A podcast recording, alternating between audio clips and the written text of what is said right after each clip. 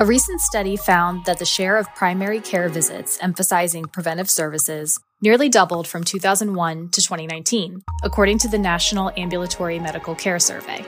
Medicare patients saw the most significant rise in preventive visits, suggesting that coverage mandates contributed to the increase. This is Pulse Check. I'm Lauren Gardner. The head of the Centers for Disease Control and Prevention will make her first appearance before Congress on Thursday to talk about how the agency is rebuilding trust among the public after the height of the pandemic. Director Mandy Cohen told Politico that she's made restoring confidence a key part of her agenda, but she could face harsh questions from Republicans on the House Energy and Commerce Oversight Subcommittee, who say the agency made mistakes during the pandemic. The country's leading advocacy group for doctors wants federal rules for artificial intelligence. The American Medical Association issued its principles for AI development, deployment, and use on Tuesday. AMA President Jesse Ehrenfeld said the group will engage the administration, Congress, and industry stakeholders in developing regulations for the technology. The organization wants doctors' liability limited if they make errors while using AI. It also wants policymakers to ensure that insurance companies don't use AI to interfere with doctors' judgment, reduce access to needed care, or systematically withhold care from specific groups. And China is seeing a wave of respiratory diseases in children, raising concerning questions now that virus season has arrived. Politico global healthcare reporter Carmen Paun is here to explain why experts say this situation follows an expected pattern that other countries have already experienced, and not a new pandemic threat. Hey, Carmen, thanks for being here. Hi, Lauren. Thank you for having me.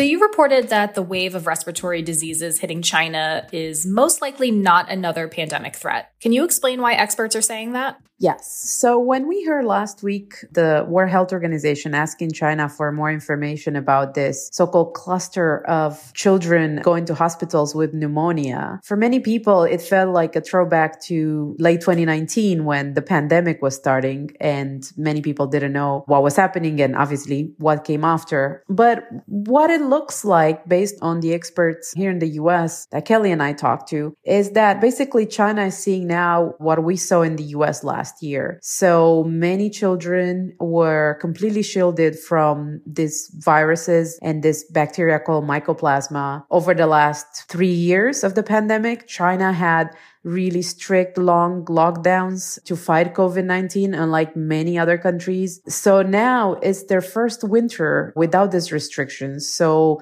many children might be exposed to these viruses and to this bacteria for the first time in their lives. And that's why experts say we're seeing this increase in illnesses and many children, particularly in northern China, going to children's hospitals there and to the so-called fever clinics to be checked. So you're describing this concept of immunity debt or an immunity gap, and that's been controversial here in the US. What did experts say about it with respect to what's happening in China? Two of the experts I talked to, that is Dr. Ashish Jha, the former White House COVID-19 response coordinator, and Dr. Peter Hotez, they both say they don't necessarily love the term. And Dr. Jha said that he prefers to call it immunity gap rather than immunity debt. But they did both say that it is most likely what's happening in China that, as I was saying, many children were just not exposed to these viruses. They were shielded from them. And now upon first exposure, they get sick. And another point that Dr. Hotez made was that even when children are exposed to these pathogens, right, because are both viruses and bacteria, sometimes you still see flare-ups. And he talked about mycoplasma, which is this bacteria that can cause different sort of diseases, but in this case is lung infection. So it can lead to a mild form of pneumonia that can also become severe in children. And that's also playing a role in China. And we've also seen an increase in similar infections in France. So there seems to be a flare up in infections with this bacteria.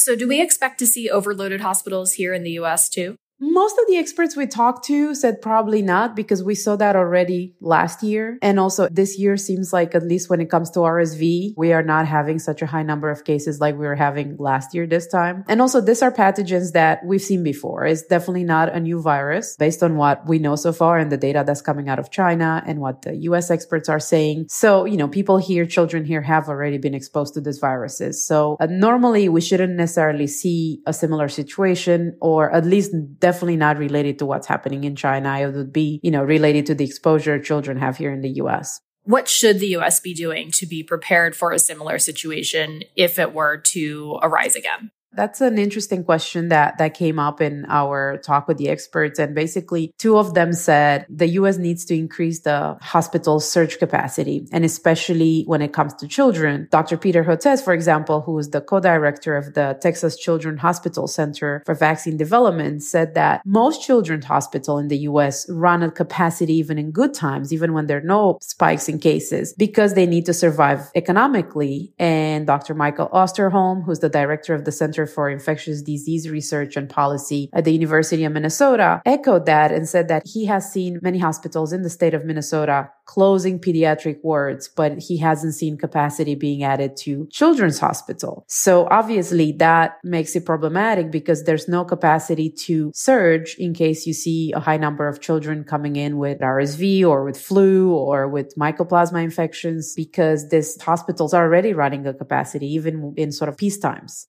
All right. Thanks for talking with us, Carmen. Thank you so much for having me, Lauren. And that's our show. Our music is by the mysterious Breakmaster Cylinder. Afra Abdullah is our producer. Annie Reese and Alex Keeney are our senior producers. Kara Tabor is an editor for Pulse Check. Our healthcare team editors are Eli Reyes, Dan Goldberg, Barbara Van Tyne, Beth Belton, and Sean Zeller. I'm Lauren Gardner. Subscribe and follow Pulse Check for a new episode every day. And subscribe to our newsletters, where you can read this reporting Pulse, Future Pulse, and Prescription Pulse. Thanks for listening.